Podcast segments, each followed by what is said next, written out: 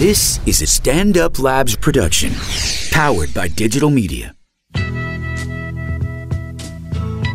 This week we have a jam packed episode covering everything from the Indiana primary results to the TTIP to Syria, Baghdad, CIA torture, a 2016 update featuring Caitlyn Jenner, Curt Schilling. I mean, does it get better, Joey? It does not. Yeah, that's what I'm saying, so stick around. I think you're really going to like it.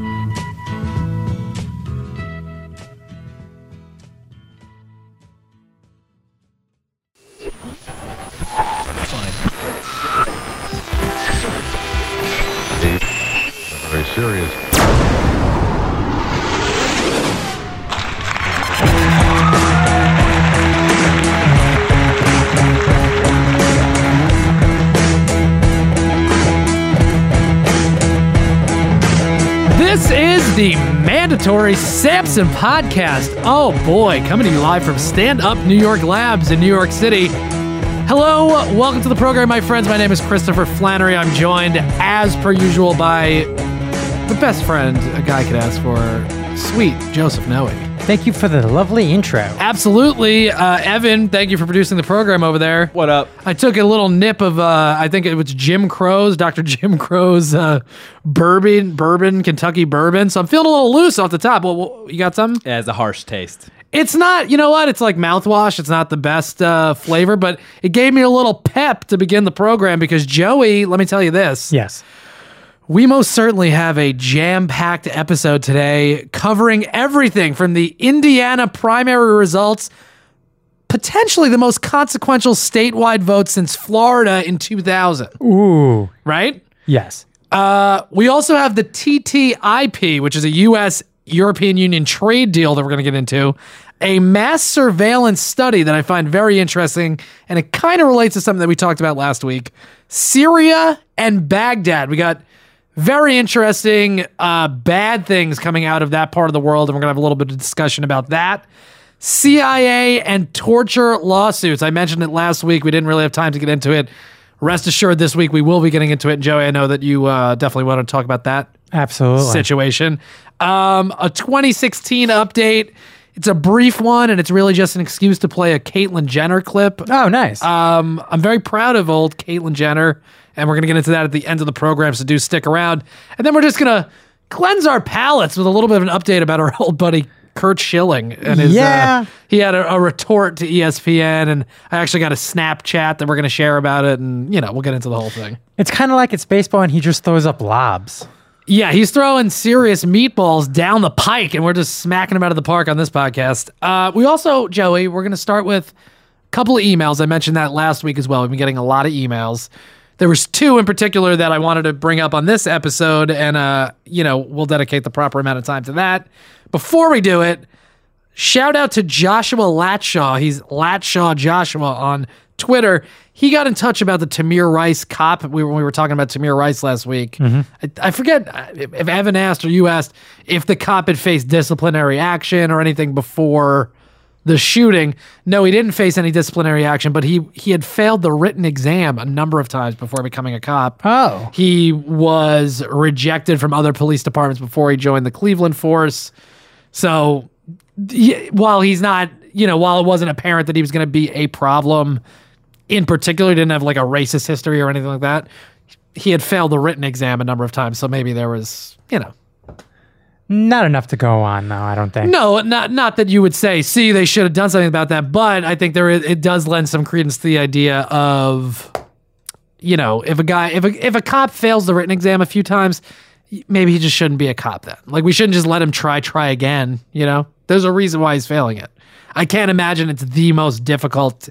Like if you are physically capable of being a cop and you can pretty easily pass the exam, great. That's what we're looking for. If you're ever struggling with the written exam, we probably don't need you to be on the force. You know what I mean? I think that's a, that's a reasonable thing to say. So you say what? Fell two times, you're done? Three times? Two, I- I think two times. Yeah, Two times. and that's being generous. If you fail the first, I mean, okay, two. We'll say two times. Okay. If you fail twice, you're you can't be a cop anymore. Sorry, it's just I try something else. It's not your thing, buddy.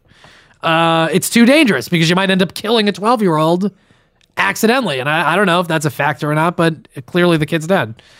All right, Joseph, would you like to get into some emails at the top of this program? Hit me with the email. Sure thing. We got an email from Colin. Hey Chris, I just started listening. I assume he means hey Chris and Joey, right? But some people they know that I'm responding to the email, so the Samsonites, I mean. Hey Chris, I just started listening to your podcast after- hearing a lot about it from the TFM podcast with J Train and decided to give it a listen. Well, thank you, sir. I kind of resisted it because I tend to lean conservative, but I'm always down to listen to differing points of view and have some intelligent discussion about politics. So I finally gave it a shot and I really liked it. I don't always agree with you, but it's still nice to hear some intelligent guys having open, frank, intelligent discussion on a lot of the issues. Well, thank you. I appreciate that. And I obviously I've gone back and forth with Colin a few Yes. times over email. This is the first time we were addressing it on the show, but I told him, and I've said it a number of times, I like when people don't agree with us don't get me wrong. I love when I get tweets and I get comments and people are like, you're absolutely right. Good call. Uh, You're doing a good job. But when people don't necessarily agree with my point of view, but can still listen to the show and get something out of it and they appreciate it for what it is, that I really like as well. Yeah, of course. Now, enough nut feathering. Oh boy. Uh, he says, I do have a bone to pick with you on the point from episode 76, Politics of Fear, specifically cutting the defense budget in half. I always hear Bernie Sanders go after go after this, and then in parentheses he says, full disclosure, the only candidate I can even reasonably see myself supporting is Kasich. Too late, uh, even though he has um, uh, as much a chance of winning the nomination as I do. Yeah, well, got that right. Uh, the reality, though, is the defense budget isn't what people think of it. First of all, I'll say this, by the way, as I'm reading the email, I wrote, I had to do a little research to respond to this email, get some figures and facts and stuff. Um, and I'll, I'll break up the email with kind of my responses as we go.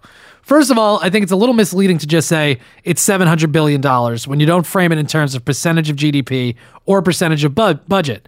In absolute dollar terms, the amount of money I spent on alcohol probably sounds preposterous to some people, but as a percentage of my budget, it's actually not that ridiculous.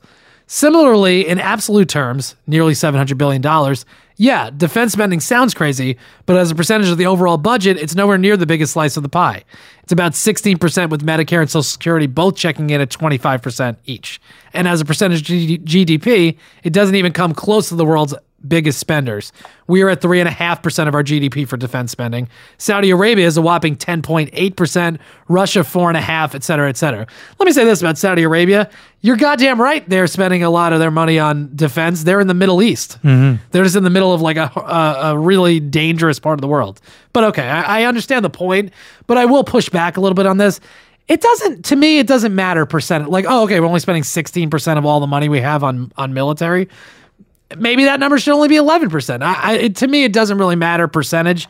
I understand the logic of that, where you mm-hmm. can make it more palatable and it becomes more reasonable when you're saying, yeah, it's only X amount of the overall piece of the pie, but the number is still $700 billion or, you know, whatever, between 550 and 700 billion. That's a lot of money, no matter how much money you have. I, I don't think we need to operate in. We can operate in a vacuum and say the military budget's too big. But I understand the point. Not only that, but in terms of percentage of GDP, GDP defense spending is at a near historic low. We're at three and a half percent of our GDP, and the historic average is about eight percent. That is true. Okay, this is my response to that first part of the email. There's a second part, my response, and then we can move on to the next one. 1.3 million active duty military, Joey, and 800,000 reserves, totaling 2.1 million, let's call them employees of the military. All right. So, total, we're paying for 2.1 million people in the military. That 2.1 million people, as Colin pointed out, are getting 16% of the federal budget. They're getting 53% of the discretionary spending, which is 29% of the overall budget. The disc- discretionary budget is 29% of the overall budget. Mm-hmm. 53% of that discretionary budget goes to the military. 16% of the overall federal budget goes to that. All right? 16% to 2.1 million people. 319 million people in the United States. 25%, so 50% of the federal budget goes to both Medicare and Social Security, which, let me say this about Social Security, was paid into by workers. So it's really just their money going back to them. So it's a little misleading to characterize that as spending, but okay. I mean, it's just money that workers have put in and they're owed back. And yes, of course, it's going to pay out to other people. But all right, whatever. But that's that's a little misleading. But let's just say fine. Medicare and Social Security spending is fifty percent um, total. I'm comfortable with half the money the government is shelling out going to its people. Plus, again, Social Security is just money the government takes and gives back, theoretically, to workers. So that's sort of a gray area in terms of federal spending. And there's 160 times more people in the country versus people in the military. So if you want to talk about percentages and of GDP and where money's being spent, I think it's reasonable to say, yeah, half the money that's being spent goes to the majority of the people and 16% only going to, you know, 2.1 million people is it out of whack percentage wise. You know what I mean? They're getting a larger piece of the pie. Let's continue with the email. And then uh, th- that's sort of just like putting it into perspective. And then I have like a real response to it. Also, one of the reasons this is back to Colin's email. Also, one of the reasons the defense budget is as large as it is is not because of quote propping up countries like Afghanistan and Iraq or quote overseas wars. It's actually for much more boring and familiar to Bernie supporters things like pay and allowances, healthcare, barracks, uh, cafeterias, etc he included a link. It's at mercatus.org, M E R C A T U S.org.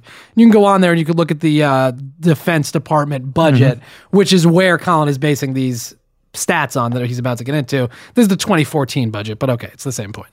Take a look at the breakdown. One key thing to note, right up, one thing I would note off the bat the defense budget actually doesn't even contain any money for wars. All of that is in a separate category of federal discretionary spending, which isn't legally considered the defense budget. It's called overseas contingency operations and amounts to about $64 billion. If you added it to the defense budget, the new revised breakdown would have overseas contingency ops being about 10% of the budget. Anyways, not counting overseas contingency ops, breakdown is as such. I get into it, but I'm just going to say off the bat, that's bullshit. And that money, it's not Colin's fault, but that money should be part of the military Yeah. budget. What, what are we talking about? But I'll get into that in a second. 34% of the budget is ops and maintenance. Overwhelmingly maintenance if you look at the breakdown and a lot of the maintenance is like facilities facilities maintenance. 32% is personnel, primarily pay and allowances, healthcare, retirement, etc. 18% is procurement, developing new systems and like buying equipment, and 12% is research and development. So my question is, where does a 50% cut, which is uh, hold on, let me get that. So my question is, where does 50% cut, which is totally reasonable, come from? So he's a- asking us because I said 50% cut in the military, you can pay for everybody to go to college. It's totally reasonable. I just don't see a 50% cut being even remotely reasonable seems like we're at odds here. Uh, there's no scenario where I don't see a 50% cut involving some massive cuts to pay and benefits, healthcare benefits, education benefits, etc. Very ironically, the very things that Bernie supporters are maybe unknowingly advocating cutting in the DoD to expand on a national level. Um. Okay, so let me let me respond to that, and then we'll wrap up Colin's email. By the way, I mean I've been going back and forth with Colin. He's a nice guy, and, and you know I'm not. he- We'll get into it. Okay. Based on the chart, this is my response to this portion of the email. Military personnel costs are 32% of the budget, which is $177 billion. Operations and maintenance, procurement, R&D, and other, which is a part piece of the chai, the piece of the chart or a piece of the pie, everything that's not personal spending are 68% of the budget, which is $371 billion or $435 billion if you add the 64 billion for overseas procurement. Okay? So for argument's sake, let's say that everything the military spends, excluding personnel costs, which is what he's talking about, healthcare, retirement, all that stuff, is like $400 billion. Um, right? So you, you take you take the middle part, 370, 435. Let's meet in the middle, me- four hundred okay. billion. Okay. If you cut that in half, you get $200 billion, which would be a 50% cut to military spending related directly to blowing shit up type stuff. And then when you add the untouched military personnel cost of 177 billion, you get 377 billion dollars, 162 billion more than China, 215 billion, and Russia, 65 billion, or the next three closest military spenders, right? So we're still spending the most out of anybody on our military. We've cut the amount of money that we spend on blowing shit up type stuff in half, and you could still keep the Medicare and, and the retirement stuff. You can keep that all intact. I don't have a problem with that. Plus, like we do with overseas contingency operations, if Bernie Sanders were president and got his way, a big percentage of personnel expenditures in the military budget for entitlements would shift to the healthcare portion of the budget, further cutting the military budget.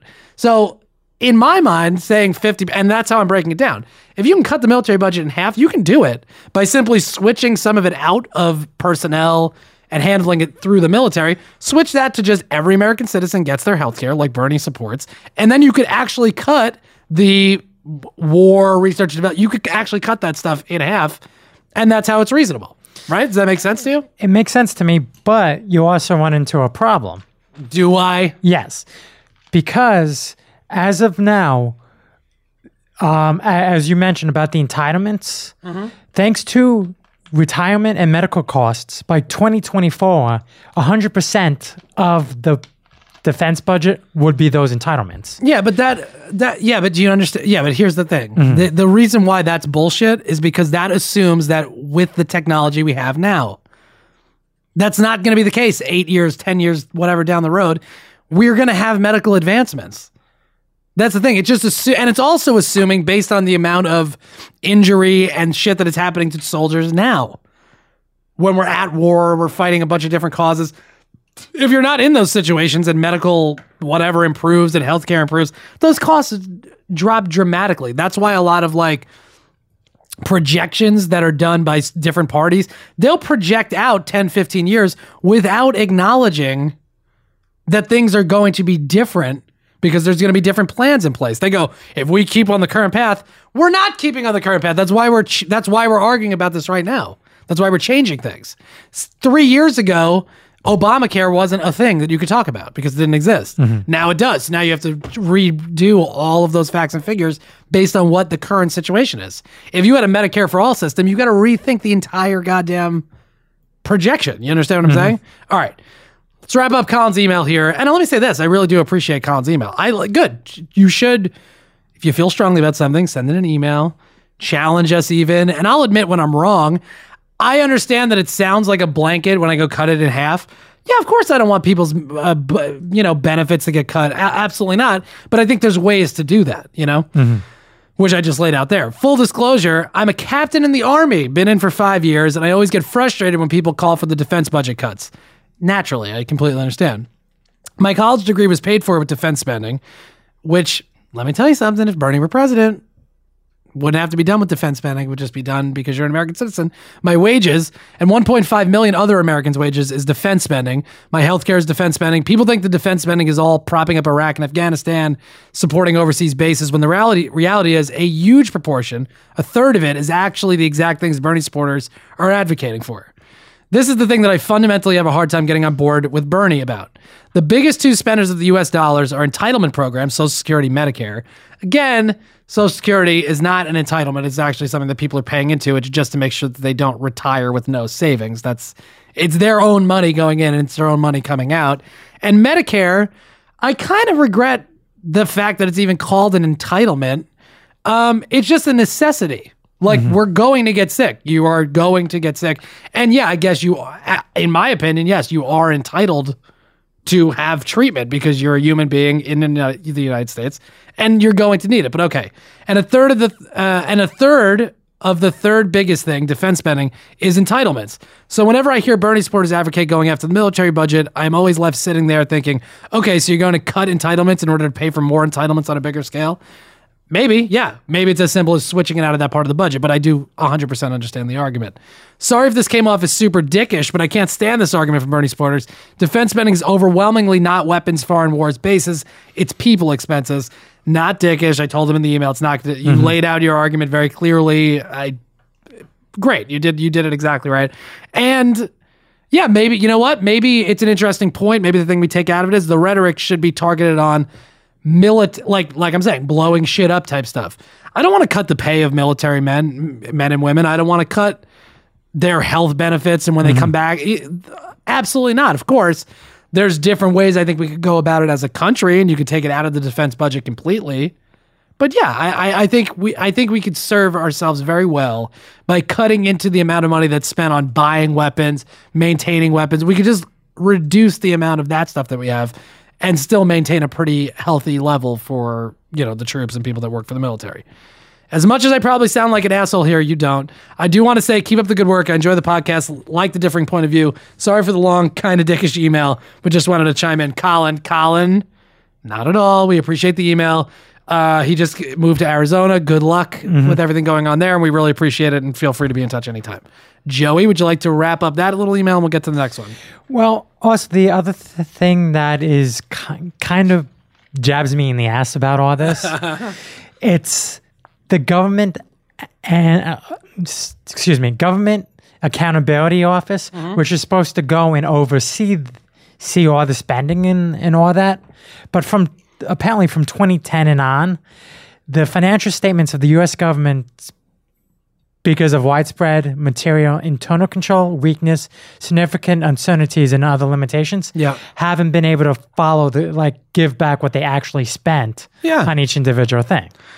Yeah, I mean that's a big problem. Well, that I mean when we talk about waste, fraud, and abuse, that's Yes. what we're talking about. Where it's like it's very easy to manipulate the system because you know nobody's really paying attention. This was a huge problem, and this is what I'm talking about when I say. And I, I told Colin in the email, I it's not I'm not anti-military in any way. I, I think I think it's very pro-military and pro the troops and soldiers and people that are sacrificing a lot for all of us it's it's it's in their interest to be against unnecessary wars and wasteful spending and and just having a blank check essentially for the military to go gallivanting into whatever you know event they want to get involved in to your point, things like Iraq, we we spent billions of dollars on contractors, Halliburton, all, all these like you know inside deals, just wasting billions and billions of dollars on building water filtration plants that don't work, and you know just I mean that's just to name one thing. There's there's so many different examples.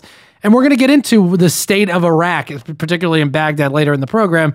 And I think it it ties in. But you're absolutely right, Joe. I mean, the very fact that they're not keeping track of it speaks volumes. Yeah. You know, and that and that I think gets confused also when I talk about corporations are the problem and money in politics. Make no mistake, it's not like government's fucking perfect, but we supposedly have a stake in that and we have a say over what goes on. We as the pe- you know, people that that are being represented can elect politicians who will do something about the waste, fraud, and abuse, the the unaccountability, all that stuff. Um, all right, let's move on to the next email because we don't want to take nine hours at the beginning of the program and all this stuff. But I, I think that was a worthwhile one, and, I- and I think this one is as well. Chris and Joey, before I get into the reason I'm emailing you, I want to say that I love the podcast. You guys do a remarkable job of reporting, analyzing, and discussing the important information of our time. Wow. Oh, thank you. I like the sound of that.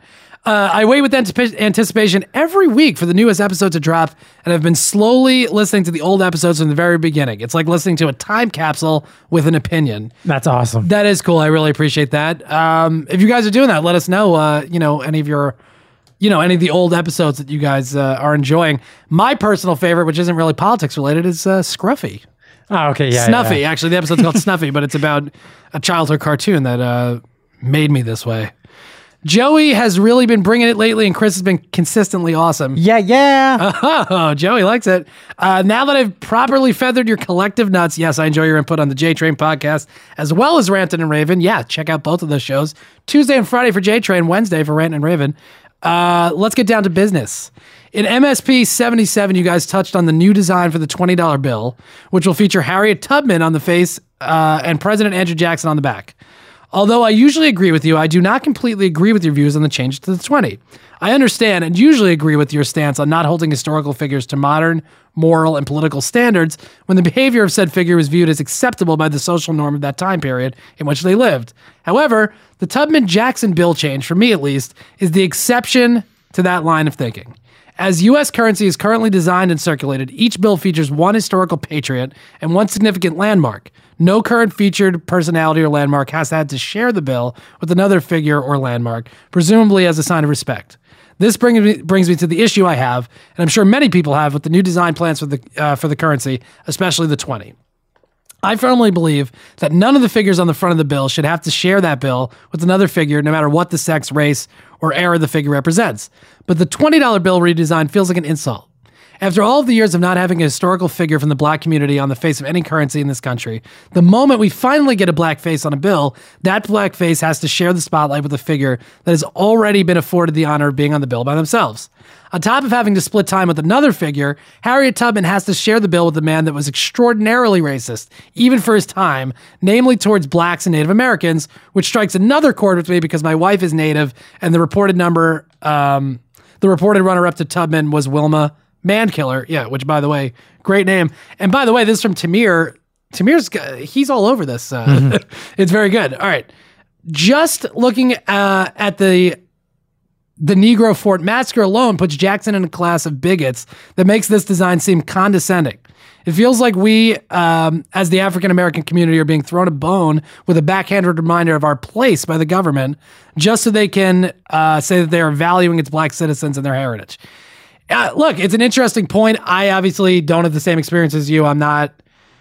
To me, when they do it, it's like, okay, yeah, that's fine. I kind of agree. I mean, quick, I don't know how you feel about it, Joey, but it's like, yeah, I don't think they should put faces on both sides of the bill. Yeah, it's like if you're going to honor yeah. somebody, just do it and, and take Jackson off. Why bother? Although I will say they are doing it, I think, with all the other redesigns. So it's not just like a slap in the face to Harry Tubman, but I do understand the point. How do you feel Yeah. about that, Joey? I I really wouldn't have not gone with Harriet Tubman, but the fact Oh that they're God. trying to make a difference Uh-huh. is great. Well, who would you have gone with? Uh, A- A- MLK. Oh, okay. All right. Yeah, I mean, okay. Not going to argue with that. Uh, it reminds me of the separate but equal time period of U.S. history. The school di- districts made sure that black schools were provided textbooks, but they were the outdated used textbooks from their white counterparts. Sure, black America gets a bill with a black figure on it, but you have to share the bill with the president that went out of his way to negatively impact both the black and Native American communities. I hear your point. I mean, I get that. I think here's the thing. I think the Treasury Department, Jack Lew, who's the Treasury Secretary, put out a few pieces when this first came out. And he was like, We got a lot of feedback from the American public, and this is what we thought we would do, and blah, blah. Like the amount of people that the idea of changing the face on a bill has to go through until it actually becomes a thing is probably staggering. Like it's it's insane. And while I'm I'm definitely not the one that's usually going to be like, look, it's as good as they could do. But I, that is probably as good as they could do because they they're they're so scared to make a move that would offend anyone without realizing like this is probably going to be offensive to the very people that we're trying to like honor here with this thing. Um, I'm not excusing it, but th- the process is probably so insane for them to do this thing. Like, it's, I don't even think it's happening until 2020 that that's why it's like it's no surprise. It's almost like the worst kind of like corporate meat grinder of ideas that has to go through to actually get to the point where they're printing money. It's these are not the people that should even be making this type of decision, but they are unfortunately. you What's to, what to us? You have to keep in mind that they have to get the the pressing plate and everything just Oh, perfect. know? A- I mean, the physical. so right. much goes into it. Yeah, I mean, wait until you actually see the uh, the the prototype of it. Yeah, That hasn't even come out yet. You know, like when Martin Luther King, like you just mentioned him, when his statue went up, it's a little cartoony, the one that's on the Washington Mall, and I've heard that a lot from from a, a number of different sources. Uh, it's not, you know, he, it, it doesn't look like the white statues that they put up. It's like kind of smooth down cartoony, for lack of a better word. Wait, I'm sure we're gonna have problems with the way the Harriet Tubman drawing looks on the bill, right? I mean, Yeah, we're gonna are- have to wait and But that's what I'm that. saying, and you know, and that's also a problem of there's probably not a ton of black people involved in this. You know that that's that's an argument that gets made about Hollywood, and it's made in a lot of different places. Yeah, if there's no black people around, or there's no Native American people around, or Latino people, or You whatever can't it get is, their opinion. well, yeah, they're just not there. So the only people you're bouncing the idea off of is white people and being like, "Oh, that's what Harry Tubman looked like." But it's like, yeah, why don't we ask a black woman about it? Maybe she might have a little more idea of what's going on. As I'm saying this, you know, it's interesting. It's mm-hmm. like nobody would argue with that. I think people are like, "Yeah, that's probably correct." But when you say, you know, I bet some black people voted for Obama because he's black, be like, "What? That's so fucked up." Really? Like, come on. You're sharing the same experience, of course. It just makes sense. That's why you would ask a black person about this, a black woman specifically. You know what I mean? Yeah. Uh, all right. Tamir continues and closes the email. I would have the same line of thinking if Wilma Mankiller was selected instead of Harriet Tubman. In fact, I think the public outcry would be worse from the Native community, especially from the tribes in the western region of the U.S. who already refused to accept or use the $20 bill because Andrew Jackson is featured on that bill. I had no idea that was a thing, but fuck, that's badass. That must be a pain in the ass, though. Absolutely, uh, running all those casinos and everything. It's like we can't accept. Tw- no, we don't accept twenties here. Uh, is that racist, Evan? With thoughts? Uh, No, you're good. Okay, Tamir, you let me know. I'm sorry, I didn't mean to ins- insult you or your wife. I, you get it's just a joke, but that's crazy and kind of impressive that they don't use twenty dollar bills. That's cool, but yeah, it seems like they probably would have some kind of um, yeah, uprising against that. Uh, I hope this wasn't too long of an email, and if the email was too long, I hope it won't kill my chances of getting a sticker or two. P.S. Go Caps from Tamir. Ooh. You're gonna get a sticker. I'm gonna send it out to you. And uh, my apologies for the way the Capitals are looking right now. They're down three games to one to the Pittsburgh Penguins. Ooh. It's not over. The Rangers have my team, the Rangers who are not in the playoffs anymore. They defeated the Pittsburgh Penguins, being down three games to one in a thrilling series. They've come back three games to one against the Capitals twice, I think, in the last few years. So it can be done. But let me tell you something. Ovi needs to lead the charge. That's it. He's getting shots. He's not scoring a lot of goals. He's got to drive his way to the net, maybe take a little goalie interference penalty. He's got to get Malkin off his game. They got to get physical, and Ovechkin's got to lead the way. Good luck to your Caps. I think the Capitals, I had them picked to win the Stanley Cup, although the Sharks are looking very good out in the West, the Blues. We'll see what ends up happening. Is he still crying over every play? Who? O- Ovechkin. No, Ovechkin's not a whiner at all. No, no, I wouldn't Okay. peg Ovechkin as a whiner whatsoever. No, I actually really like uh, Ovechkin as a player. All right. Off the subject, thank you, Tamir, for your email. We really appreciate it, buddy. And I hope uh, you appreciated the conversation we had about it. One final email, it's one sentence from Connor. He says, What's up, guys? I just found out that if you Google search politician names, so like Ted Cruz, issue stances, Google returns a list with topics and then interactive quotes and excerpts from interviews and speeches. Hmm. Thought this was neat and worth the share. Feel the bird, Connor. Very cool. That's actually really good to know. I checked it out last night. It's interesting. You you want to do something live? What? Oh, you want to like Google somebody? Yeah, no, no. I, I, I just want you to put it in the web browser because I, I heard this on the radio myself and I was shocked. Go to tedcruz.com. Go go to it. No, you go to it. Okay, hold on a minute. Jesus, Joey. All right, hold on. But you understand this is not what Connor's talking about. Yes, this is I a know. totally different thing. Ted Cruz. dot- Yeah, but it, oh, I see. It's, says next president of the United States of America, and it's a Hillary picture. Yep. Yeah, but Ted Cruz. But that's not his official website, right? No, It's no, no. Ted 2016 or whatever. Who gives a shit? He's out. Yes. You ready to get into this? It's a good segue. You ready to get into this Indiana primary results? That's why I set them up. Oh, you're you're really good, Joe. You're doing a great job. Donald Trump, as we mentioned on last week's episode, clinched. What do I have here? Oh, Donald Trump, as we mentioned on last week's episode, clinched the GOP winning Indiana, uh, clinched the GOP nomination by winning Indiana and by forcing his rivals Ted Cruz and John Kasich out of the race. On the flip side, Bernie Sanders won despite the almost inevitable outcome of Hillary Clinton as nominee. I got a Snapchat from Steffer Gales. She says, proud of my state, Indiana. I can't wait to hear your thoughts on the implication of Cruz dropping out. Awesome podcast last week. Hashtag feel the burn. Love a loyal listener. Mwah. Thank you. We appreciate it. Um, and yeah, proud of Indiana for uh, keeping things going, f- you know, for, for what they can do. Joey? I really found it interesting how Ted Cruz put everything in everything in Indiana. Well, it was literally Like the, everything. Because if he won, he denies Trump the nomination. If he loses, Trump has it. So that's why he's out. And that's why Kasich's out. Would you like to hear the results, the final results on the GOP side? We don't even have to cover them anymore. Trump, 53.3%, 57 delegates in Indiana. Cruz, 36.7%. No delegates. Kasich, 7.5% of the vote. No zero delegates. delegates. On the other side, Bernie Sanders, 52.7% of the vote, 44 delegates. Hillary Clinton, 47.3%, 38 delegates. Now, Joey, mm-hmm. I know the question that you're already getting ready to ask me. How can Bernie how can Bernie win this thing? How can you do it? Nate Silver put up Bernie's path to nomination, what and how much he'd need to win in the remaining states. Would you like to hear? Because I know you, you're you're a diehard. Well, listen, this is what's going to happen. It doesn't matter Okay. until you get to California. So let's just hear what he has to do in California. No, you're wrong. But let's let's Okay. run through it. There's only a few more. We'll just run through it, so we're all on the same page. Sampsonites and nobodies alike. Mm-hmm. And then we don't have to do this every week. Bernie won. It's good. It's nice. But you tell me if this sounds likely. Yes. Okay. And I'd love it. I, I hope it happens, but I don't think it's going to happen.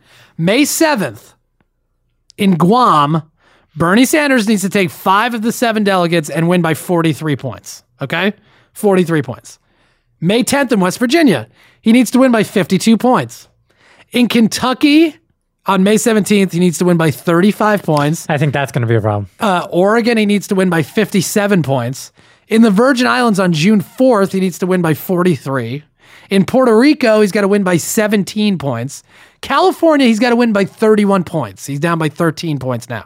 He has to win by 31. He's down by 13. So that's, That's a, a huge, lot of math. Yeah, it's a 40 point swing that needs to take place. He's got to take 312 of 475 delegates. Possible? Maybe, but extremely unlikely. Say he did it. He'd have to go to Montana and win by 62 points. He'd have to win my home state, the Garden State of New Jersey, by 13 points. Probably not going to happen. New Mexico, 18 points. South Dakota, 40 points. North Dakota, 67 points. And he could have a tie in the District of Columbia. And that's how Bernie Sanders would win. Do would I love it? Yes. Do I think it's going to happen? No. And we don't have to keep having the conversation because, again, we talked a big game with Bernie. Yeah, we yeah, obviously yeah. support him, and people are like, "You're giving up on Bernie." I'm not giving up on him, but those that's that's the reality. Do you know what causes a 40 point switch turnaround? What, Joey? Handcuffs. Yeah, I know. That's, that's what turns around a 40 point spread. listen. You're not in a good position if you're waiting for the presumptive nominee to get jailed. Mm-hmm. That's not that's not where you want to be. And if you don't think that that's going to hurt the Democrats, regardless of who it is, whether it's Bernie or what, you're crazy. You're crazy if you think that that wouldn't hurt Bernie's chances of winning in a general election. Then that's insane. So we'll see what happens. Hillary's not going to jail. Damn it. sure as shit, she's not. And Bernie, you know, he's got a tr- tremendous mountain to climb. Maybe he could do it. Maybe he could latch onto the wings of that bird and fly up that mountain. But I just don't. I just don't imagine it happening. Has anyone seen that bird? Yeah, I don't know. I mean, you know, he's probably probably went back to where he came from. Heaven? That's great. Yeah, uh, on high with uh, Jesus sitting at the right hand of the Father. All right. You want to get into the next thing here, Joey? Yes. This is the TTIP. It's the Transatlantic Trade and Investment Partnership. This is something that the United States and the European Union have been working on for quite a while.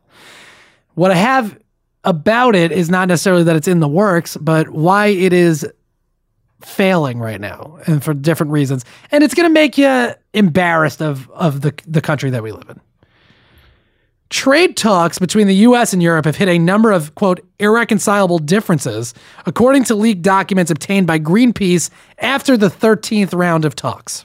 I just want to thank people for getting these documents out there. Absolutely. Are they traitors or are they doing everybody a favor by letting us know what is actually going on behind the scenes, you know, in the country that we supposedly run because it's a democracy? Walk me up to uh, to a favor, please. Excuse me? You know, it, it's good. Okay, I agree. I think it is good. Particular areas of concern include U.S. involvement in environmental and food standards. And I have some quotes, but let me just read this. The U.S. is proposing new quote science and risk articles. They would al- that would allow companies like Nestle and Coke, who are involved in, in the writing of these deals, it would allow their employees to lead or sit on national delegations, which is obviously a conflict of interest, right? I would suppose. to yes. have Coke, Coca-Cola, Nestle, these big food companies, they're gonna they're gonna head the delegations that make the rules for themselves. Yes. Yeah, that okay, Yes. yeah, that sounds sane. The US was also pushing for a quote low-level presence initiative as relates to GMOs. Europe has much stricter and more stringent rules about genetically modified foods and things like that. The US wanted to have like a low-level presence initiative being like, look, if they're just a little modified, what what are we doing? We're gonna we're gonna freak out about it. And Europe's like, yeah, we don't want them at all. So these are some of the roadblocks they're running into. I have a quote, but go mm-hmm. ahead. I would like to just see the see more testing on the GMOs before I would say no to them, just because it is advancement. The reason why we're doing a lot of that stuff is because we've destroyed the soil so badly in this country and around the world. Companies like Monsanto with their killer seeds and all this shit that we can't grow food in a normal way. So we have to keep modifying it and modifying it away from what it actually is until you're eating a tomato that isn't a tomato anymore. That's an issue. If we're just doing it to, like the the stuff that is uh, whatever. I don't want to get into GMOs, but maybe we'll talk maybe prepare something for next week and we'll talk about it. Jorgo Riss, who's the Greenpeace European Union director, this is his quote about this, and then we can move on. These leaked documents give us an unparalleled look at the scope of U.S. demands to lower or circumvent EU protections for environment and public health as part of TTIP. The EU position is very bad, and the U.S. position is terrible. The prospect of a TTIP compromising within that range is an awful one. The way is being cleared for a race to the bottom in environmental, consumer protection, and public health standards. Before the EU could even pass a regulation, it would have to go through a grueling impact assessment process in which the bloc would have to show interested US parties that no voluntary measures or less exacting regulatory ones were possible. So essentially, this is what I was thinking about when I was reading this last night. This is like the United States. Say we're the parent of the United States. Okay. And the United States is friends with Europe. And they're playing, and then we get a call from the teacher, or our kid comes home from school. This is actually the better analogy. The United States, our son comes home and he's like, The European Union kicked me in the shin. And we're like, What? What happened? And we go to the school and we're like, The fucking European Union kicked our kid in the shin. They're, they're not signing this agreement. And the teacher's like, Well, actually, your your kid, the United States, fucking punched the European Union in the face and then kicked it in the dick. And that's he's really the bu- like your kid's the one that's causing the problem. That's what this is like. The United States is like the bully of the world, and we're like, look, just fucking modify your food. What are we doing? Let's lower the standards. Let's stop dicking around here. And the European Union's like, come on, man. You don't make enough money. We can't just do this the right way. I gotta And eat that. Yeah, and apparently the United States is not willing to let that happen. And that, that's very telling. That's telling when we talk about the TTP, uh, you know, and, and all this stuff that Bernie and Hillary have been arguing about at the debates. It is a race to the bottom. We're competing for the lowest amount, you know, for the lowest, um, Common denominator. yeah, the lowest common denominator, the lowest levels of, of security and protection for consumers. See, for me, I kind of see there's an issue when we have to meet 12 to 13 times about Well- policy. I don't have a problem. Look, if they're hammering out a deal. It is what it is. But the reason why it keeps happening is because they're the U.S. is trying to make the European Union compromise even further on things that they don't want to compromise on, and it's literally just about safety and product. Uh, I can't I can't think of the word for whatever reason, but it's like making the products good and not not a problem for consumers. That's all. Yeah, I don't know. Of course, I mean, of course, it goes through. Th- you don't think the Harriet Tubman fucking twenty dollar bill thing is going to go through thirteen rounds of talks? That was my point about that too. It's like Yeah. by the time it gets through, it's like just be happy with what you got there because it, it looks like garbage, but at least they tried. You know, that's that's how the world. That's how That's the how it of the world. today. Yeah, it's like at least they fucking tried. I, I don't know. It's garbage, but we got it. Yay! That's that's how everything gets passed in this country too. All right, I want to move on to this study, which I find very interesting. I'm gonna have to have a sip of my vanilla pear polar seltzer. We've been talking a lot. I don't have Uh-huh. any clips really this week. This is a heavy episode. We we, Yes. we still have a couple of like good topics to get into that I think people can have comments on and are, are very interesting. You're not really hearing them covered anywhere, and you are getting them from this podcast. Let me have a sip of water, Joey. Uh-huh. Why don't you talk to Evan? Maybe I don't know. Why do you have to always put this pressure on me? You really shut, I've been talking for 42 minutes. That's a, that's a long time. Yes, Evan? no, I was saying you really shut down Chris with that alternative to the Harriet Tubman with the MLK.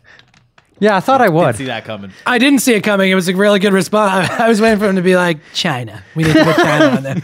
No, Oh, it would have been Prince. You know what? Can I say this? You didn't comment uh, back to the SoundCloud comments. Uh-huh. Um, so I forget who it was, but they were like, "Good for you, Joey." Like China didn't get enough shine. Like R.I.P. China and Prince, but you didn't look at the comments, so you don't know what you know. You didn't get that. Ooh, that hurts, bro. Yeah, it should. Now I just paid him back for the MLK thing. You see how we do it? And around and round we go. Mass surveillance study. A new Oxford study by Jon Penney explores the chilling effect mass surveillance has on online actions. Okay. Now, I love this. I don't love the fact that this is a thing, but I love this article. I love the study. It was written by Glenn Greenwald on The Intercept. I have some quotes, but we're going to get into the study a little bit. The study reveals that after the 2013 Snowden leaks and revelations about mass domestic surveillance, 87% of Americans were aware of this, whether they Okay. knew that uh, how in detail, but they knew that that was a thing that was happening. There was a, listen, this is crazy. There was a 20% decline in page views on Wikipedia articles related to terrorism. Things like Al Qaeda, car bomb, Taliban, etc. After the Snowden leaks came out in 2013, and we understood to an extent the the amount of surveillance domestically that was going on. People stopped doing research about terrorism. Why, Joey? Because they would be afraid that they would be complicated to by the government. Absolutely in- implicated, right? Implicated. Absolutely. That's a chilling effect, and that's. I also got a comment um, on the SoundCloud. This is kind of what I was talking about when we started the show about, uh, you know, we were talking about the liberal side of things and how they have their word policing really, and, and trying to stop conversations about things if they don't like the way it sounds, which is very very similar to what people are doing on the right. They're just coming at it from opposite ends of the spectrum, but they kind of end up meeting at fascism. That's where it all ends up. It's the same thing. If if Curt Schilling, who we're going to get into at the end again, can't say what whatever his dumb attitude is about transgender bathrooms and whatever, other people like and he, you see that he gets fired from his job and there's this big outlash um, backlash people are that creates a chilling effect. And even though you don't agree with people they have the right to say those things. That's what i'm talking about and this has the same kind of effect. This is a quote from jon penney. If people are spooked or deterred from learning about important policy matters like terrorism and national security this is a real threat to proper democratic debate. And I wrote, self censorship for fear of arousing suspicion is deadly to a democracy. That's what I'm talking about. And that, that was my point essentially with the political correctness argument and all that stuff. Obviously, you don't want people's feelings being hurt, but you also don't want to stop people from saying their dumb opinion no matter how you feel about it. Because if they don't say it, you probably are losing the right to say it and you're just ending conversation that needs to be had. Yes. This is the crux of a democracy. If the people in the country can't learn and get information to help them make good decisions and expand their horizons and get different experiences, we're dead because now you're just ceding power to people who have the information. They're, God knows, having the conversations that the regular citizens of the country are not having. And that is very, very troubling. It keeps everything on the level, though. Well, it keeps everything in check Yes. for the powers that be. Now, two more quotes, and then we can move on from this. But this is a very interesting thing. And again, it's Jon Penney, P E N N E Y. It's an Oxford study. You can find this on the Intercept as well. Check it out if you're interested in it. These are two final quotes. Let's end with this. Glenn Greenwald in the article says there is a reason governments, corporations, and multiple other entities of authority crave surveillance. It's precisely because the possibility of being monitored radically char- uh, changes individual and collective behavior. Specifically, the possibility breeds fear and foster- fosters collective conformity, which ding ding ding that's exact that's what i'm talking about. It's not even necessarily that liberals or whoever are like you can't say that about transgender. I, I can say it. It might not be what you want to hear but collective conformity is a danger as well. If we all are on the all thinking the same way there's no creativity you're, you're just killing creativity and the the ability to express yourself and have different industries and innovation and all this stuff not necessarily saying Curt Schilling talking about transgender bathrooms is that exactly. But the idea of shutting down speech in general creates a collective conformity, which is a problem. That's always been intuitively clear. Now there is mounting empirical evidence proving it. That was uh, Greenwald's quote. George Orwell in 1984. We're going to wrap up with this. Orwellian always gets brought up. It's sort of a cliche at this point, but put it in context of what we're talking about here a chilling effect of mass surveillance. There was, of course, no way of knowing whether you were being watched at any given moment. How often or on what system? The thought police plugged in on an, uh, on any individual wire was guesswork. It was even conceivable that they watched everybody all the time. But at any rate, they could plug in your wire whenever they wanted to. You have to live, did live from the habit that became instinct, in the assumption that every sound you made was overheard, and except in darkness, every movement scrutinized.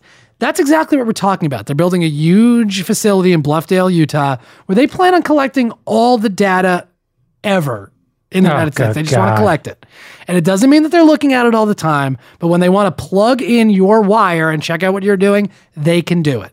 And that creates it's an it's it's it's thrown out there as the the element of safety. We're protecting you from terrorism, but it is in fact creating a chilling effect and limiting the amount of things that people are willing to research, talk about, discuss, and potentially change. The less information we have, the less view we have of the past, uh, the, the less view we have of the future. And that means that we are firmly in control of people that we didn't elect and we don't necessarily trust and we don't even know.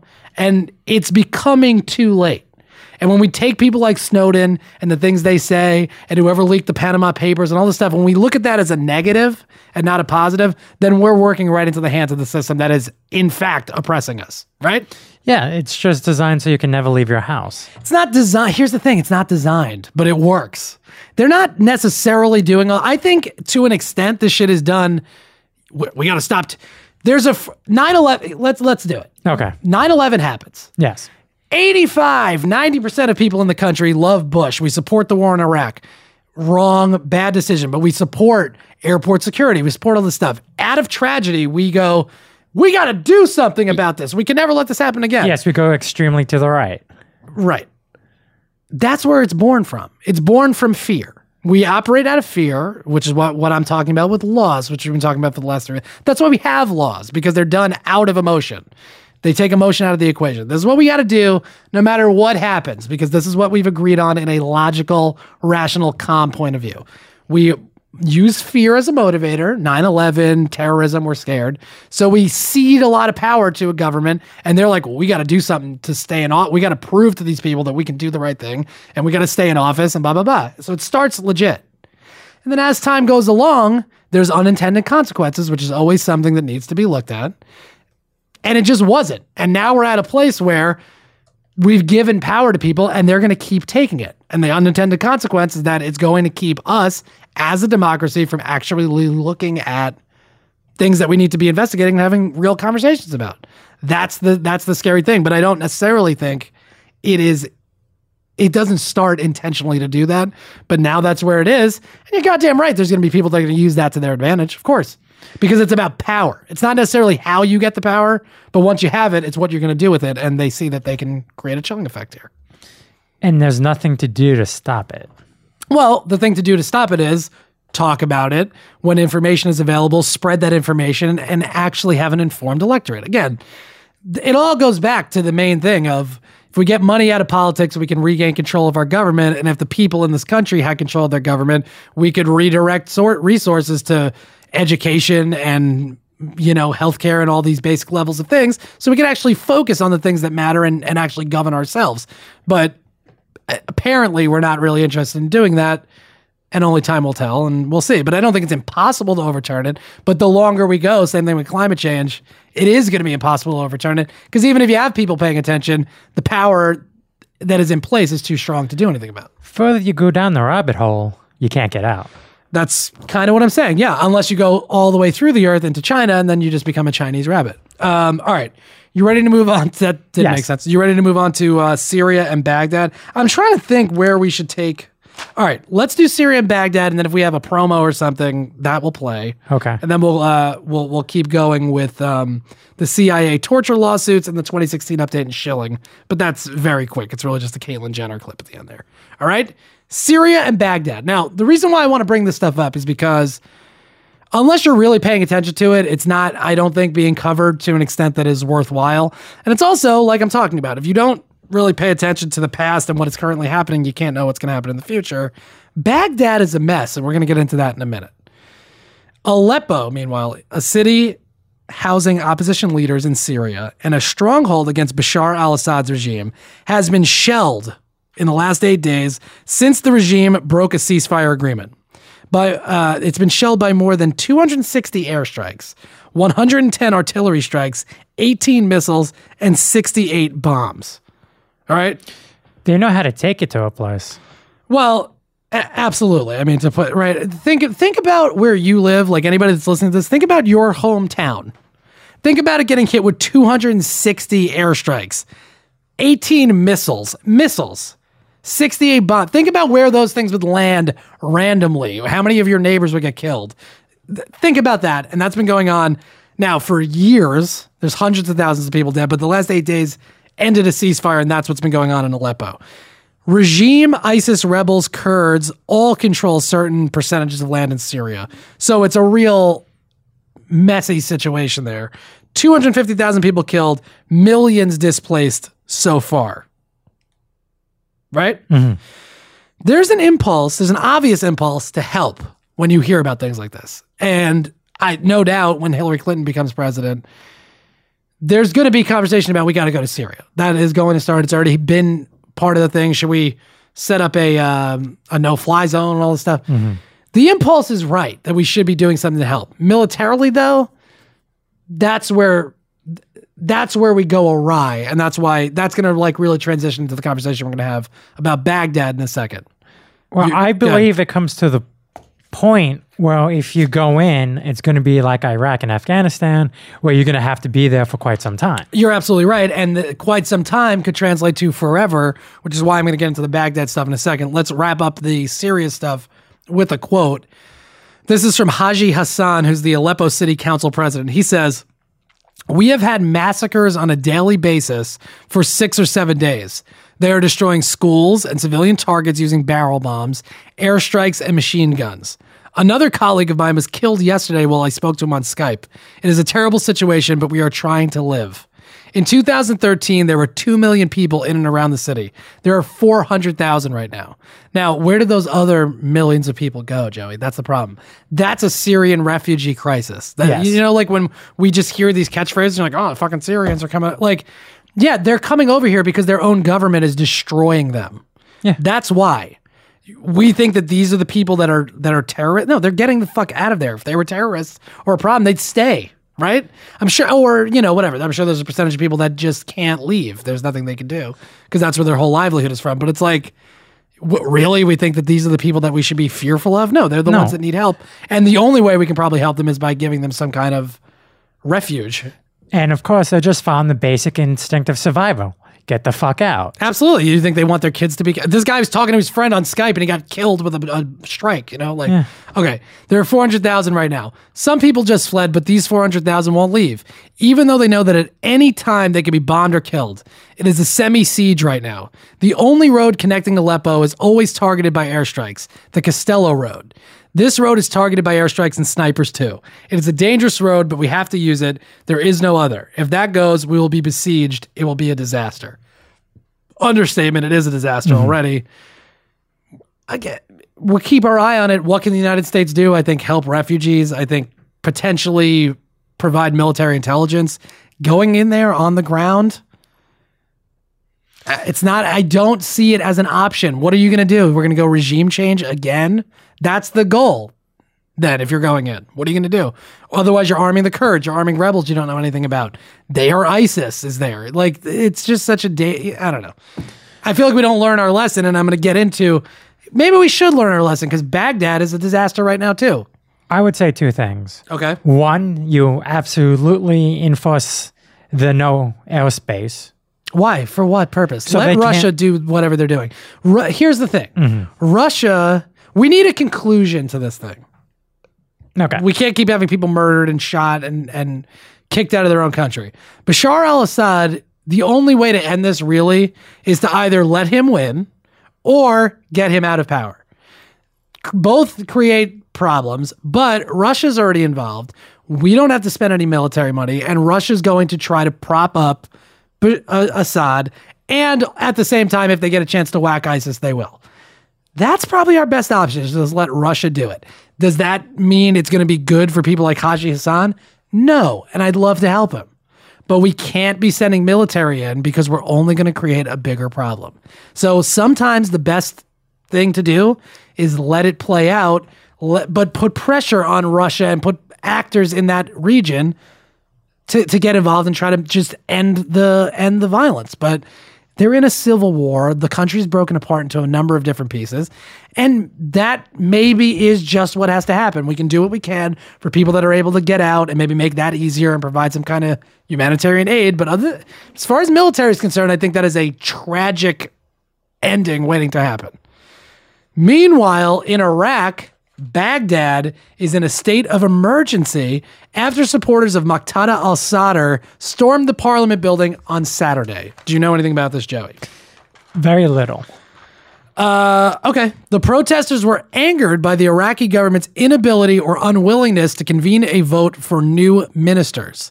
Meanwhile, President Obama's plan for fighting ISIS is all predicated on a strong relationship with Iraq's government and Haider al Abadi, who is the prime minister of Iraq. The last 18 months, ISIS has lost more than 40% of its territory in Iraq and 300 to 800 million dollars in blown up cash, which we've talked about. Mm-hmm. We just find out where they're storing their cash because they can't put it in And blow it banks, up. and we blow it up. So that's a great strategy. I think that's great. Here's the problem, though. Doug Ollivant, who's a former military planner in Baghdad, senior fellow at the New America Foundation, he says there's a realization that the government, as it's currently structured, can't hold. It's just not clear how the Iraqis get out of this. I just don't see how they will. The message to the Iraqis has been to focus on the short term problem that this president would like solved by January, which is defeating ISIS militarily. The focus is on the symptom and not the root cause of the problem. And the root, pro- root cause of the problem is the government is corrupt and ineffective. Democracy, Joey, the thing that Bush wanted to export, it turns out, is the thing we really aren't good at. Hmm. Here's a quote from Emma Sky, who was a senior U.S. military advisor prior to us withdrawing in 2011. She said, Non state actors are stronger than the state. The government is paralyzed and corrupt. That doesn't solve anything. No, and the military is not going to solve that. The problem is not that we don't have enough troops to go in and blow shit up. We can do that all day. We can do it better than anybody. We spend the most on our military. The real test is can we have a fucking democracy in there?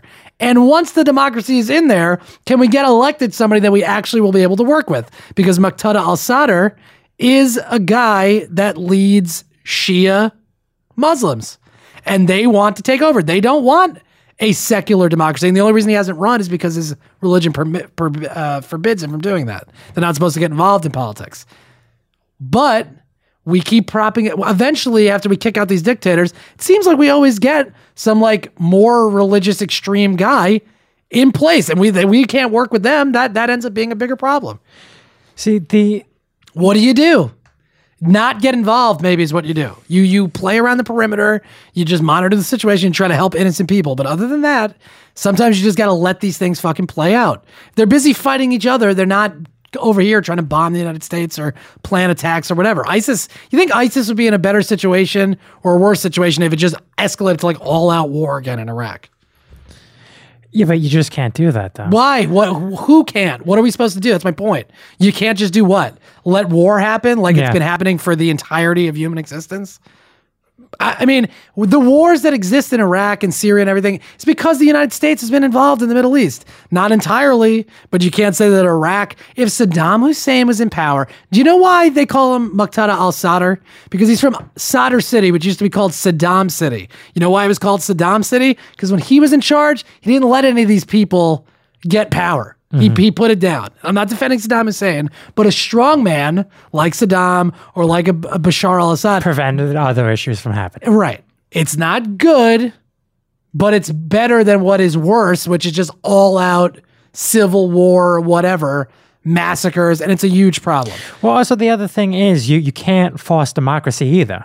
Well, absolutely you can, and we're lear- we should have learned that lesson obviously from Iraq. But even if you do, the problem is people might elect somebody you don't want them to elect. But Yes. that's what democracy is. So we don't really want democracy everywhere else in the world. We don't. No. We want a tough man that we can control and we can work with. Let me let me reread this quote real quick and then we're going to move on. Emma Sky said, "Non-state actors are stronger than the state. The government is paralyzed and corrupt." Does that sound familiar to anything? Does that sound like sort of the way that our government works with corporate interests and non-state actors having too much influence over the state actors, therefore paralyzing the government? Yeah, you know, people are like Congress never does anything. Yeah, because the people, the non-state actors, the big corporations and the moneyed interests that pay them to stay in power, uh, they pay them to not do anything other than what's good for the corporations. They're not acting for us anymore. Well, let's not say pay them. Let's say help them run a new campaign for Well, reelection. okay, yeah, bribe them then. Okay, better, Okay. better word. Um, all right. Any final thoughts on that? I mean, I don't want to say that like we should just default to we can't do anything, but I think military action and trying to do regime change, I think that's That the lesson's got to be learned. Like that that can't happen anymore. Yeah. Um, see, it's just tough for us as human beings to see other human beings being in that type of situation where they can't defend themselves and everything's falling to shit. Of course. I mean, it's a nat- right, but that's a natural thing, but we're not Yeah, it's, it's a natural thing, but but again, going over there with bombs and and drones and it's like, man, we we're not in a position to be able to help in that way because it's not helpful. If we really want to help, we need to figure out, diagnose the problem. The problem is the governments aren't working. How can we make the governments actually work for the people in a way that can be mutually beneficial to all of us? And if there isn't a way for that to be the case, then we got to let them sort it out and try to help along the margins where we can. And then you're always going to have someone who abuses the system. Well, of course. I mean, and that's the other laugh riot about the thing. We don't have a perfect democracy, but we're going to pretend like we do and we're going to export that all over the world. Let the rest of the world figure out their own way of doing things because, you know, I don't think we have a perfect system in place either. And as the world turns. As the world turns. Hello, podcast listener. This is Jared Freid from the J Train podcast. Every Tuesday and Friday, we take emails from college students and post grads about everything from relationships to nonsense. No question is too small. We answer it in a funny and frank and honest way. Find new and archived episodes of the J Train podcast on iTunes, SoundCloud, Stitcher, and tune in. Check us out. Joey, you want to get into this CIA torture lawsuits thing I've been talking about? It's about time. Yeah, I know. You've been waiting for it. This is a this is a ser- I mean, this is a serious story, and I think it's an important one. And some of the stuff we're going to read is uh, hopefully disturbing to people that are listening, but I think it's important again to get this stuff out there. Not only that, but this is going to set precedents. Hopefully, yeah. Two Fridays ago, for the first time ever, civil suits against the architects of the CIA's torture program, psychologist James Mitchell and Bruce Jessen, will be allowed to proceed. Now, this is a very big deal um, because there's other suits that have been brought that have not been allowed to go on, and these will. And this means that the three plaintiffs, Suleiman Abdullah Salim, Mohammed Ahmed Ben Saud, and the estate of Gul Rahman were each kidnapped and subjected to extreme physical pain and psychological torture and experimentation without ever being charged with a crime, which, again, United Sadists of America, I think it's MSP 09, but I don't exactly remember. That's where we talked about the torture report. Initially, we got into a lot of the stuff in the abstract of like things that happen to prisoners, but these are three actual people that are now suing them. And a judge was like, yeah, this is valid. You should be allowed to do that and have your days in court. I have a few paragraphs about things that happened to each of these plaintiffs while they were in CIA United States custody. Not charged with the crime, mind you, still not charged with the crime. They're all released now, although one of them is dead. Um, this is what happened to them. And you tell me when you hear people, put it in this context, when you hear people like Trump, um, or a lot of people say, "Wa- waterboarding, we should do a lot worse than that. We need to change our laws. Okay, this is literally what they're talking about then. Because if they're not, what are they talking about? Worse than waterboarding. Suleiman Abdullah Salim. During his imprisonment, Salim was subjected to beatings, forced nudity, blaring music, sleep, food, and light deprivation, confinement in small boxes, and water dousing, a method similar to waterboarding. He was also forced to stand or uh, sit or stand in painful stress positions. After he was abducted from Somalia, CIA personnel cut off his clothes, forced an object into his anus, and photographed it, photographed him, which uh, the ACLU alleges in its complaint. Now, we talked about that a couple of weeks ago where they wanted the photos released. They got some released, but they, they're like, these are It was nothing. Right. So there's they've sued again now to try to get that stuff released. But okay. Then they put him in a diaper and clothed him, covering his head with a hood, goggles, and headphones. From there, they boarded him onto a small air- aircraft where he was shackled to the ground. Salim recalled one method in which CIA personnel forced him to lay on a sheet of plastic while they beat him and poured ice cold water on him before rolling him up in the plastic sheet. They repeatedly uh, alternated, bet- uh, re- yeah, repeatedly alternated between interrogating him and putting him back on the ground for the cold water treatment. Now, this is a quote from Salim. He goes, he, referring to the interrogator, he goes, he told me, I know you're a seaman, but here, rain, not finish. I don't know what that means. Like you're you're used to being out on the water and it rains out there when you're fishing, but you get to go back to land and it's fine. Here, motherfucker, we're just gonna keep dousing you with this cold water, interrogating you, dousing you with the cold water. It's never gonna end. They tortured this guy, and he still lives with nightmares and and all this stuff. And you know, that's one example. Mm-hmm. Mohammed Ahmed Ben Saud. The CIA used torture methods on Ben Saud that were similar to the ones they inflicted on Salim wall slammings, beatings, confinement in boxes, water torture, forced stress positions, blaring music, forcing him to be naked for prolonged periods of time, and denying him light food or sleep. During the quote aggressive phase of, in- of his interrogation, Ben Saud was hung naked from a metal rod by his arms, with the balls of his feet barely reaching the floor. Western rock music blasted through the room, which was pitch black except for a small blinking light at eye level. One of Ben Saud's legs was still broken from a gunshot wound sustained during the raid in Pakistan. The conditions caused him to hallucinate, and by the time he was released from the hanging position a day and a half later, he was unable to walk. That's the type of stuff that I believe, and I can only take him at his word, Donald Trump would like us to do to more people. Because look, waterboarding's not good enough. We should be doing more. We should make the laws higher or whatever he says. And I, I can only assume that's what he's talking about.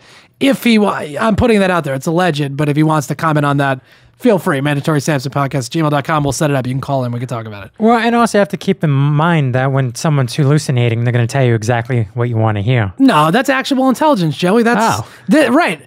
I love that you brought that up. Right, you're being sarcastic, but right. But this is all in the guise of this is so we could stop terror. Yeah, I- I'm sure the guy that you you roll beaten and interrogated and rolled up in an ice cold sheet for days on end. Yeah, I'm sure he's got a lot of information that he he's just gonna provide to you, and it's gonna be really helpful. And you even charged the poor bastard too. You what? You charged the poor bastard with something, right? No, is, they're not charged. Oh, they're not None of these guys are charged. No. Oh. uh, Gul Rahman. Rahman is the only prisoner known to have died in the CIA's interrogation program. According to the Senate torture report, Jessen personally, Jessen, one of the guys named in the lawsuit, personally examined Rahman at the Cobalt facility to assess which interrogation techniques would be most effective in breaking him down. Jessen participated and oversaw parts of the interrogation techniques applied to Rahman, which included depriving him of sleep for two days, subjecting him to frigid showers, and rough takedowns, a technique that involved Rahman being stripped naked, hooded, beaten, and dragged across concrete and dirt floors. CIA personnel found Rahman dead in his cell less than a month after he entered their custody. The Senate torture report revealed that the CIA concluded his cause of death was likely hypothermia, caused, quote, in part by uh, being forced to sit on the bare concrete floor without pants, as well as dehydration, lack of food, and immobility to short chaining, which means they chain you at like odd angles so you can really not move too much and you're sort of stuck in one position, but it's very uncomfortable. Or simply put, they fucking killed him. Yeah, well, yeah. Yes. This is the uh this this sentence I think sums it up.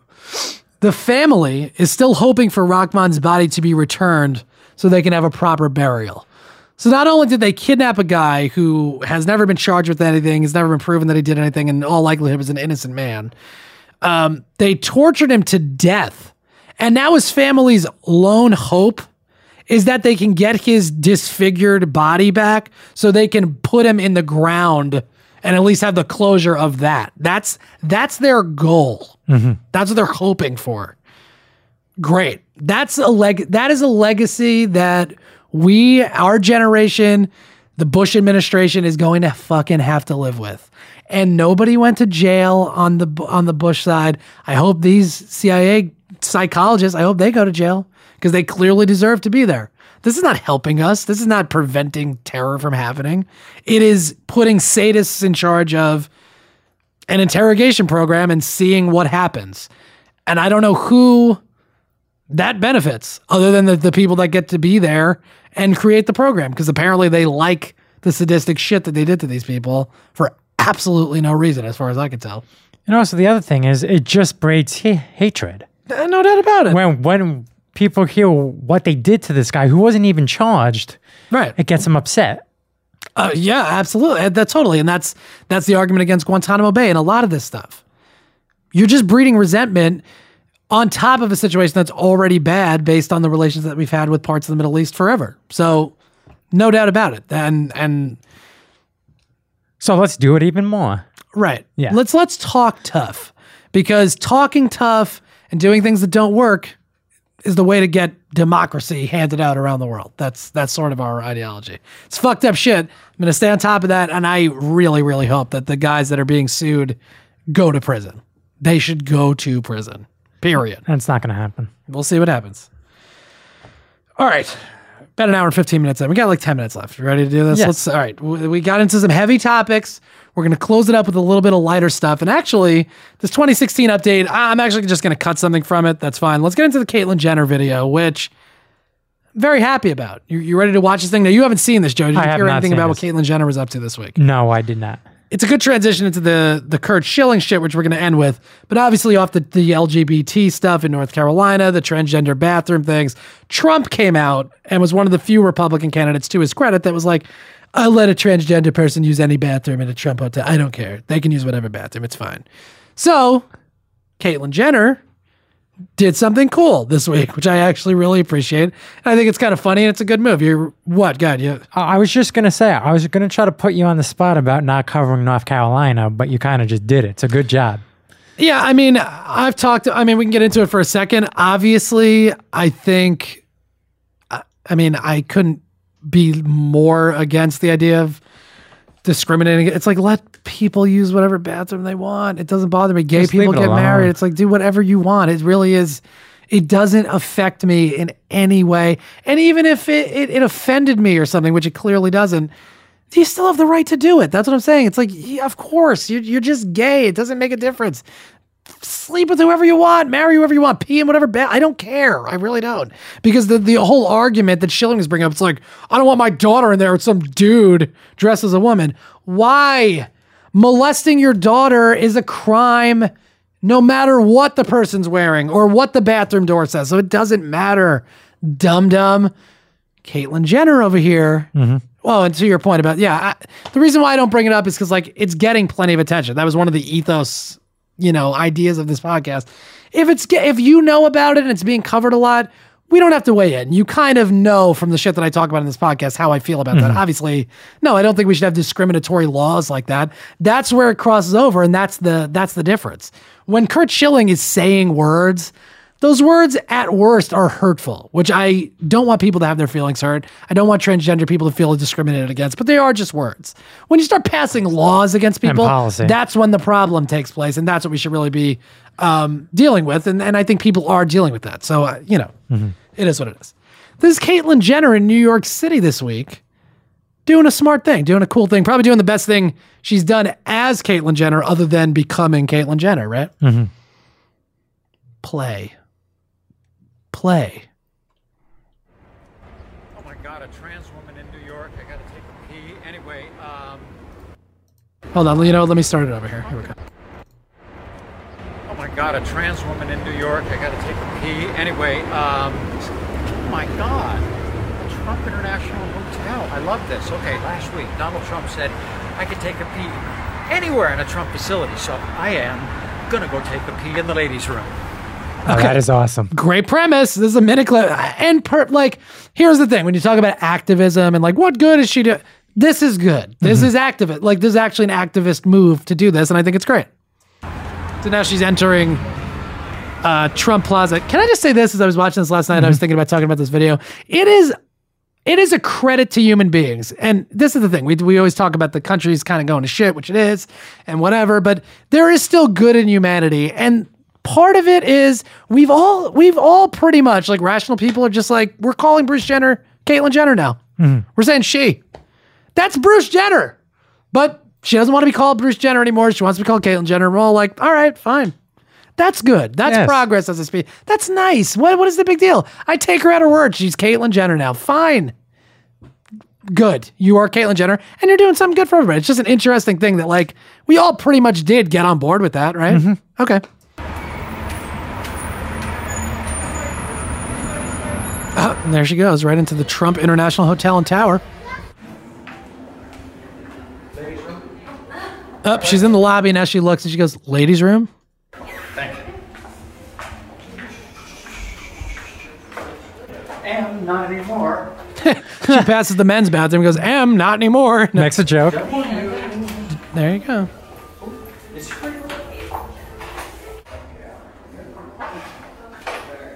Coming out. Okay. Thank you, Donald. I really appreciate it. And by the way, Ted, nobody got molested. Great job. I mean, Caitlyn Jenner comes out. and She said, "By the way, Ted, nobody got molested." And give a little wink to the camera, then walked out, walked her sweet ass out of there. Mm-hmm. Thoughts on that, Joey? I just thought it was a good thing to do. It's fun. It makes a point. It's only a minute. It's not preachy, but it's just like, yeah, dude, dude does this like is this a problem for you really? From for She- somebody that is like me or whatever to go into the woman's bathroom? Like, No. who cares? It's not a problem. Not a problem. I agree. Um, all right, let's close up with this, Joey. Because I feel like we got into a lot this week. I mean, we did a Yeah, good we did. job with this. Curt Schilling update. now, I wanted to bring this up because I actually got a Snapchat from my man Nick on Snapchat.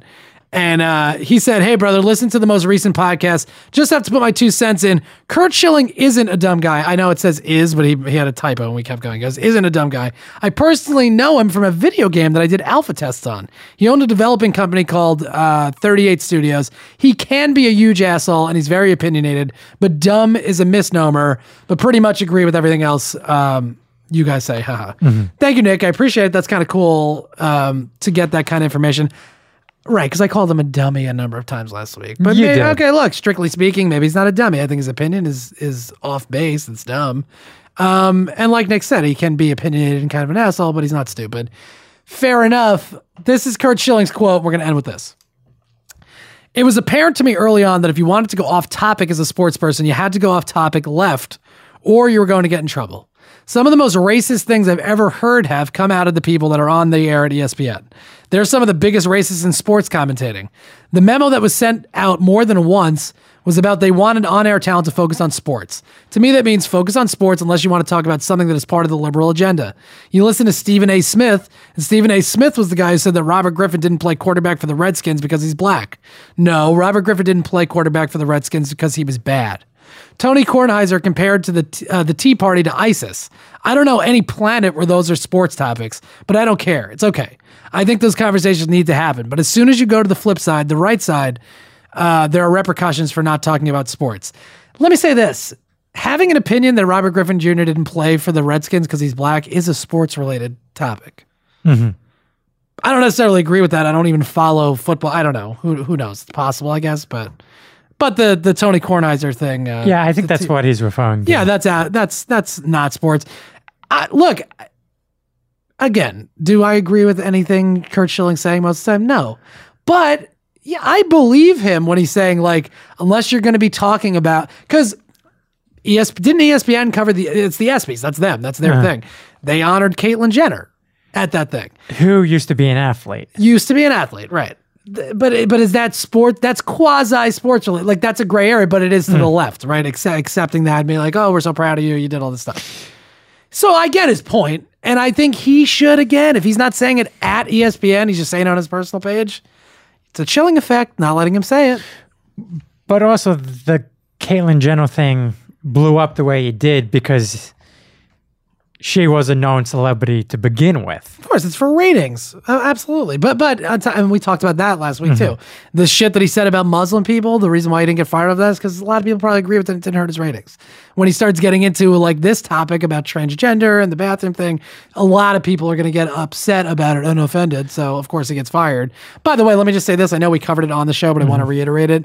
Caitlyn Jenner's people paid like essentially forced the ESPYS to give her that award because um, ABC is owned by Disney, which owns ESPN and ABC. And they were like, we'll pull out of that Diane Sawyer interview if you don't give her the ESPY award. And they're like, okay, okay, okay. Just putting it out there. Yeah. Uh, see, my question is in what context did Tony even say that about the Tea Party? Who gives a shit? I don't care. Because this is the point. I don't care what Tony Kornheiser thinks about anything. I don't care. I don't even watch ESPN. Yeah, but I'm trying to protect my boy Curt Schilling, and he's trying to make a point. Look, if Curt Schilling's point is simply I should be allowed that there's a double standard for what's allowed to be said by ESPN commentators, I agree with him. He's right. Okay. I'm sure there is. Because he didn't say it on the air. He posted something to his goddamn Facebook. I agree. We don't have to go crazy into it again, but I totally agree. I don't care. Let Schilling be Schilling when he's at home, and when he's on ESPN, let him talk about the fucking curveballs and the the split fingers. Uh, That's it. Could you make me a shirt that says "Let Schilling be Schilling"? I don't know how I'd make. I mean, you act as though I have some kind of printing press, but yeah, I mean, if I get access to one, absolutely, I'll make Okay. you one. Um, Joey, good episode. Great episode. Yeah, I thought that was good. I mean, I'm glad I cut a bunch of stuff even from this episode. I, I was like worried that we weren't going to have. We we just had too much stuff to get into this week, but I think we did it justice, and I have a lot of stuff already lined up for next week. You just cut off the fat, right? Just the fat. You know what? It's stu- yes, I cut off some fat, but then stuff that I was like, this is uh sort of evergreen stuff that we can get into. It's not like right this week needs to be talked about. I you know I put it off for next week. And Yeah. we'll, we'll get into it.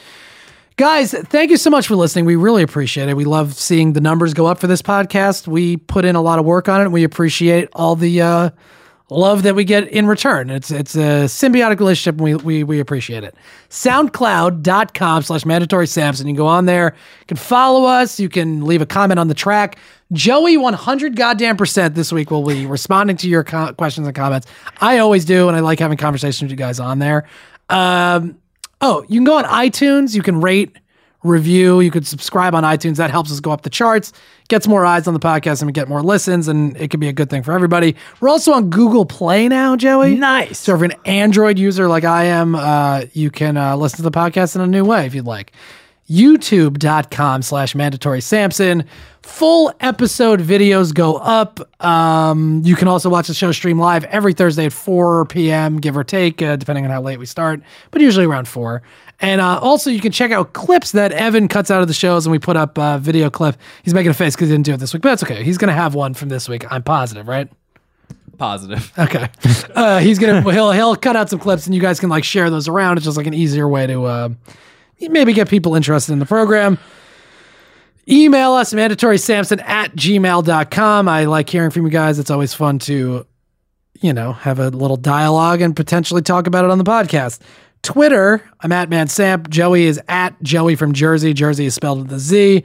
Snapchat, same names for both of us. I'm on Instagram at Man Samp. Don't worry about Joey's Instagram. He'll get it corrected Someday. someday soon.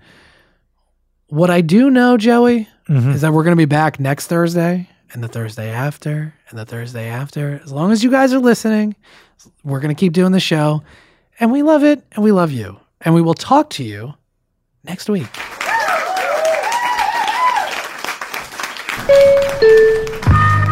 This has been a Stand Up Labs production, powered by digital media.